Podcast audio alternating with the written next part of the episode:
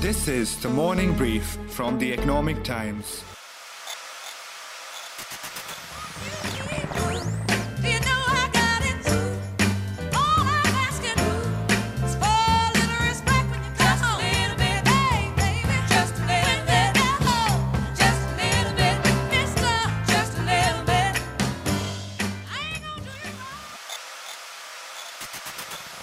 Downloading.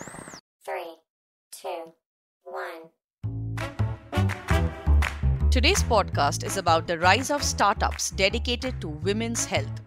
But let me first shock you with the kind of comments we get at the doctors. The comments are Were you up to some mischief? You're not maintaining sufficient hygiene. Are you married? What does your husband say? What will your parents say? I think it's a weight issue. You do not want children? Why? You want only one child. Why? And now you will probably understand why there are about 40 startups founded between 2018 and 2021 which realized there is a need for sensitivity, empathy, and non judgmental attitude in a doctor's chamber where one is at their vulnerable most.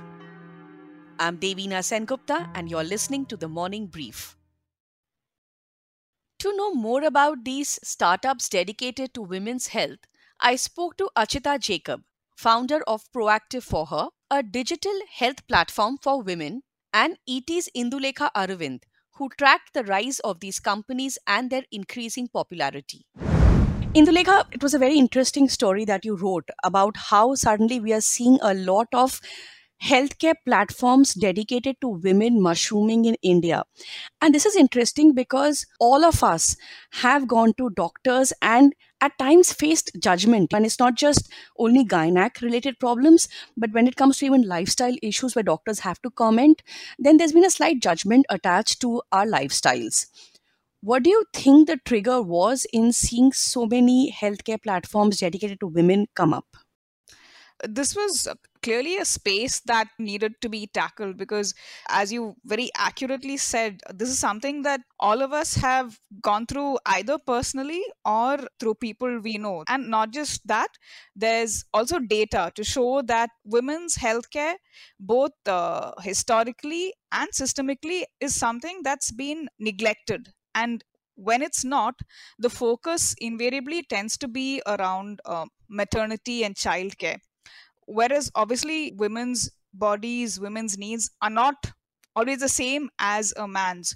So, there needed to be solutions uh, that are specific to women. This is a space that, uh, as with many other things in the startup ecosystem, began developing in the West, and that's now starting to get uh, reflected in India as well. The word femtech is attributed to Ida Tin, who founded fertility tracking app Clue in 2016 and came up with it to help male investors talk about female focused products. We built an app where you can track your menstrual cycle and you can also track different symptoms that occur and get an insight about how it changes and how they change throughout their cycle. And you can use these insights to improve and adjust ways that you experience life in the future. We built a website that should become a one stop shop for menstrual health information. We're trying to give people the power that comes with understanding their own bodies. Without menstruation, none of us would be here. And while Clue is all the rage in the West, where do the Indian counterparts stand? And what made someone like Achitha not go for a food or tech startup, which would have been far easier path to follow? One of my big aha moments way back in 2017 was that, you know, the issue around healthcare for women is not just clinical, it's also cultural because the first step towards actually getting treated is to go to a doctor and to fundamentally believe that your health is important. And what we would see with dialysis patients in their 40s, 50s, and 60s, women uh, with families wanting to save money for their families and not really coming forward. So and myself personally, um, I thought that I was the one in my friend circle who didn't quite have the best access to doctors or wasn't quite proactive about my own health. But again, the ball dropped for me when I was sitting in Harvard Business School. I was talking to all of these wonderful women from the best institutes and the best corporates across the globe. And a lot of them actually had very suboptimal or sub uh, disappointing experiences with their clinical journeys. And it was something that made me realize that across all boundaries, we see that women really have not come forward to ask for help or not found platforms where they can ask for help. What did you realize the customers wanted? Is it the cloak of privacy that is missing between a doctor and a patient? Or is it just a judgment factor?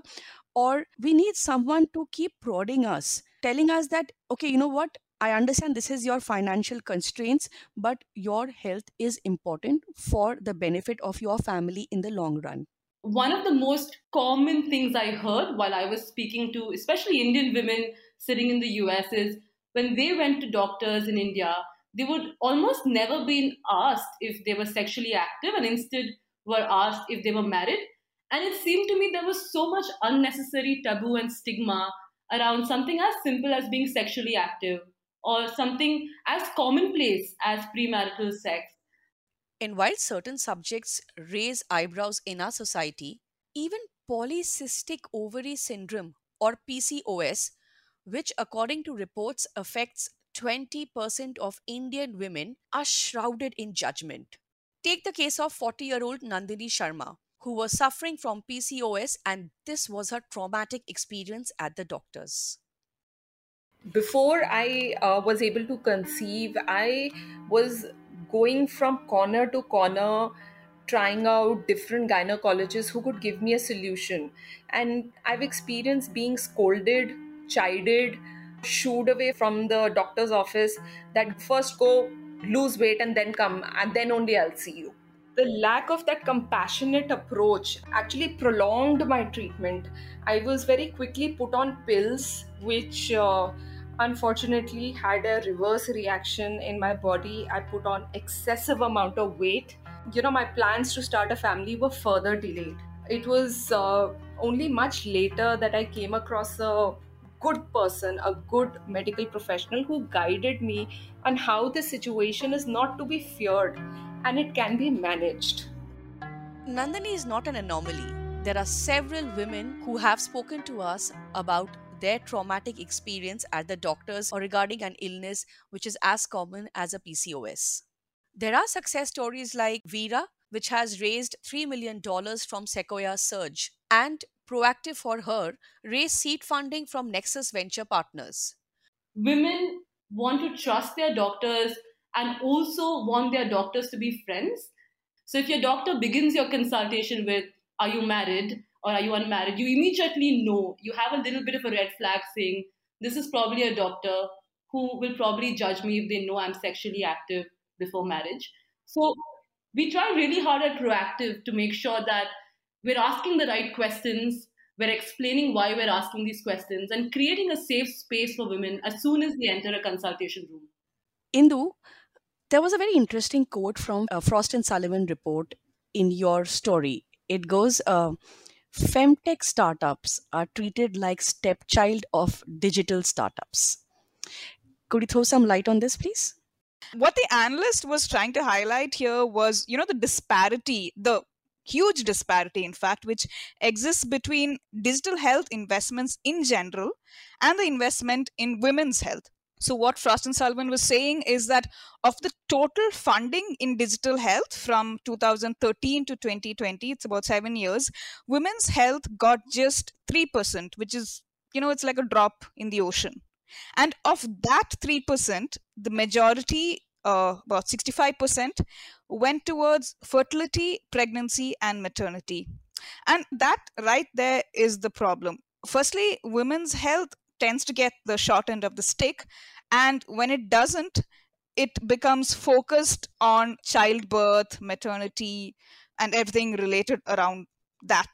I mean, this year, as we know, it's been this crazy year when it comes to investments, so many unicorns being created. So, up until August, around uh, uh 20 billion had been raised uh, across around uh, more than 500 deals. But according to Tracxn data, femtech startups raised just about 6.7 million dollars, which is again which is nothing. a sliver. peanuts, actually. And also again taking a line from your story uh, i think you mentioned how women's annual medical expenses add up to around 500 billion globally. And only an estimated 4% of healthcare r&d is targeted at women's health issues. And this is according to a report by capital markets tracker pitchbook.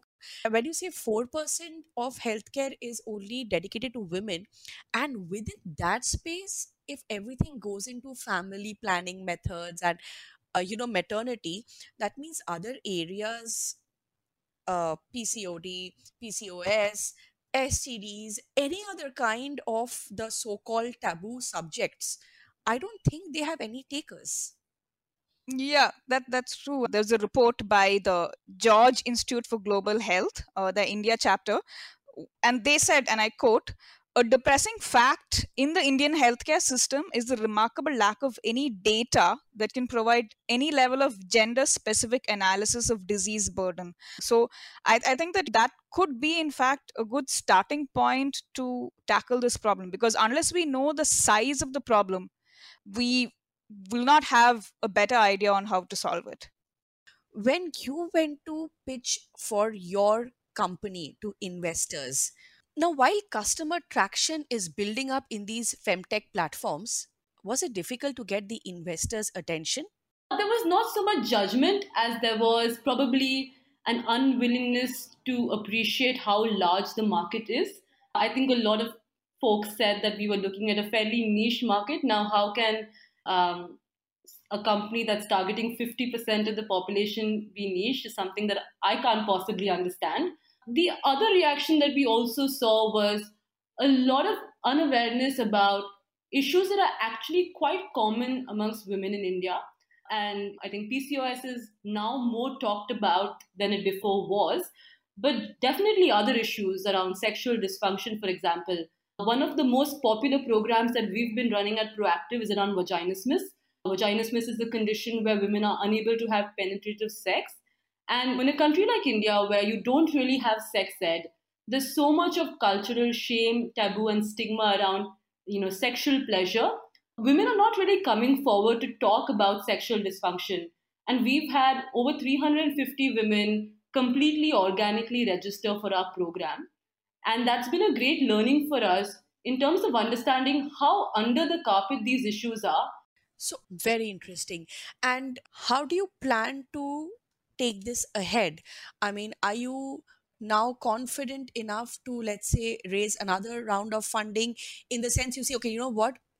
You all thought that this is not going to increase look at the expansion look at the number of cases we have look at the number of customers i'm getting if you could throw some light on the customer traction of platforms like yours Absolutely. I think we've seen a lot of organic traction and only recently started in, investing in inorganic ads as well. Um, but uh, I think the space is ripe. We've had a lot of investors approach us for the next round of funding as well. And we're very excited. We see this happening sometime soon. All of our doctors are well trained, queer affirmative, body positive. And that's where we see our traction coming from in terms of both our own patients coming back to us. One in three patients actually come back to the platform in the last six months, as well as our patients referring their friends and family to the platform.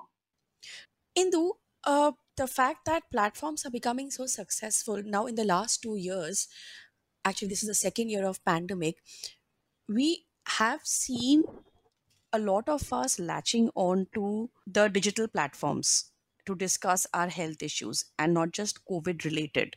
How different will platforms like Achitha's and other femtech startups that you have spoken to in your story, how different will they be?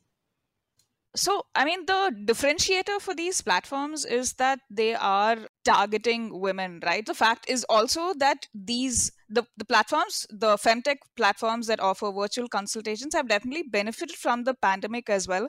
It's something that investors also mentioned that it has acted as a kind of tailwind for their growth because because of COVID, we've all got more comfortable and more used to the idea of doing virtual consultations. Although that said, entrepreneurs, including Achitha, have mentioned that they will be looking at a model of possibly of combining both offline and online. Absolutely, Indu. Uh, completely agree.